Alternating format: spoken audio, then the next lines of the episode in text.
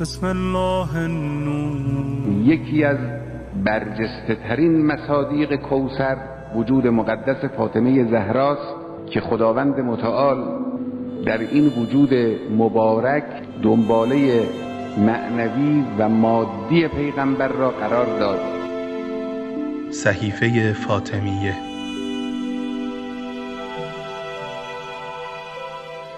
بسم الله الرحمن الرحيم.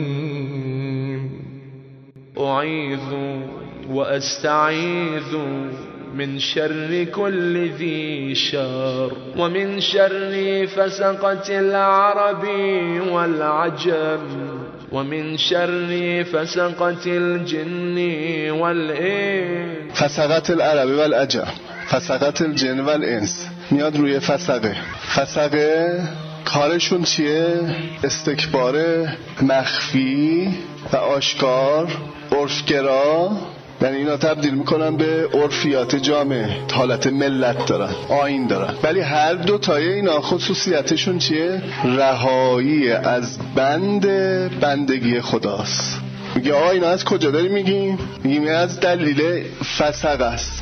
مثلا خاصیت فسق میشه پوچگرایی. اتفاقا همه اتفاقاتی که الان داره میفته تو جامعه ما از همین بیبندوباری ها به خاطر چیه به خاطر پوچگرایی. وقتی نگاه می‌کنیم می‌بینید که ترویج پوچگرایی خیلی به صورت سازماندهی شده. به اینکه دین نمی‌تواند مقصد تعیین کنه. بعد وقتی دین رو حذفش می‌کنی میگه خب کی می‌تونه؟ میگه اصلا ما می‌خوایم مقصد تو خواهم چیکار؟